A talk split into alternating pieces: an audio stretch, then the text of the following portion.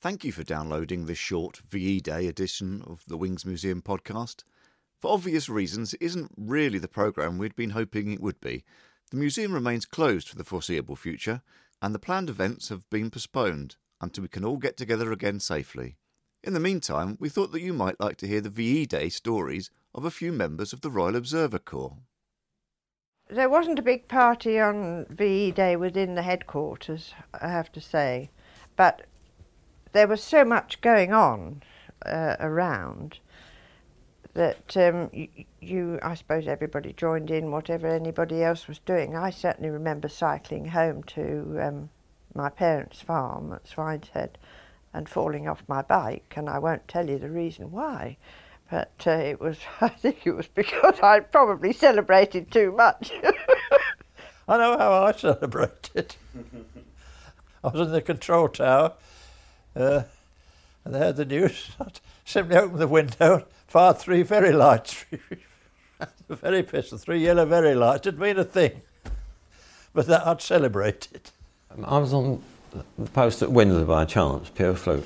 Um, we tracked aircraft all day in the normal way, but listening to the radio and heard what had happened. And then we heard that the war had finished, and that prompted us to do something very naughty from Windsor Castle.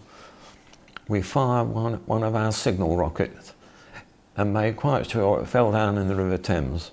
We didn't want it to go over the middle of the, of the castle. VE Day was the 8th of May, which uh, in Helston is a very important occasion. Helston's Flora Day, their annual uh, day when they dance through the streets and so on. Of course, this being VE Day, VE Day as well, it was a very special day.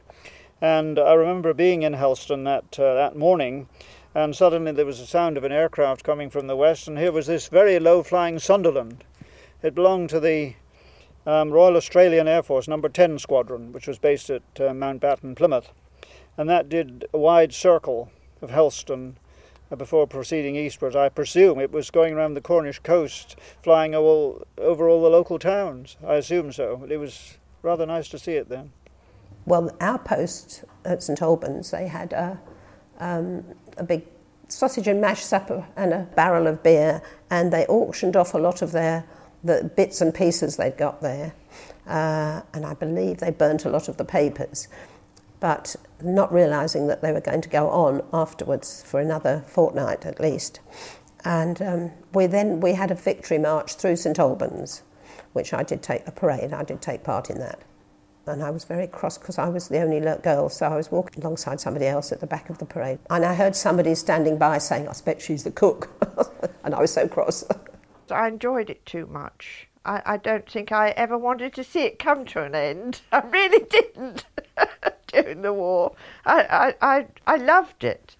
And it was a great blow to think that I'd got to go back to, to, to being an office girl. It really was. I, I, I loved doing what I was doing. I don't suppose I, I had the same um, emotions as say, my mother and father, who could see nothing to celebrate, really, because they, they realised what they'd lost. I was a teenager, uh, and, and I tell you, I, I did live my life to the full. So I, I not only was I'm really sad that I hadn't got a job, but I went along with everybody else and I enjoyed it as well. Our gratitude to all our splendid allies goes forth from all our hearts in this island and throughout the British Empire. We may allow ourselves a brief period of rejoicing. But let us not forget for a moment the toils and efforts that lie ahead. We must now devote all our strength and resources to the completion of our tasks, both at home and abroad. Advance Britannia! Long live the cause of freedom! God save the King!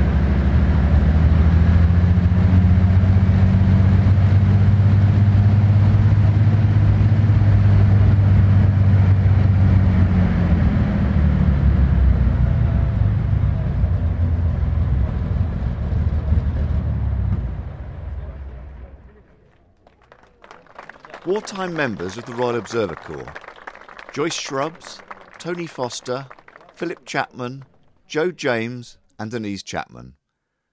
Followed first by Winston Churchill, and then by the sound of our Merlin 20 engine running last summer, something we had hoped to do today in remembrance. We thank you for your continued support, and please remember to keep up to date with the museum's news by visiting the website wingsmuseum.co.uk and subscribing to the podcast.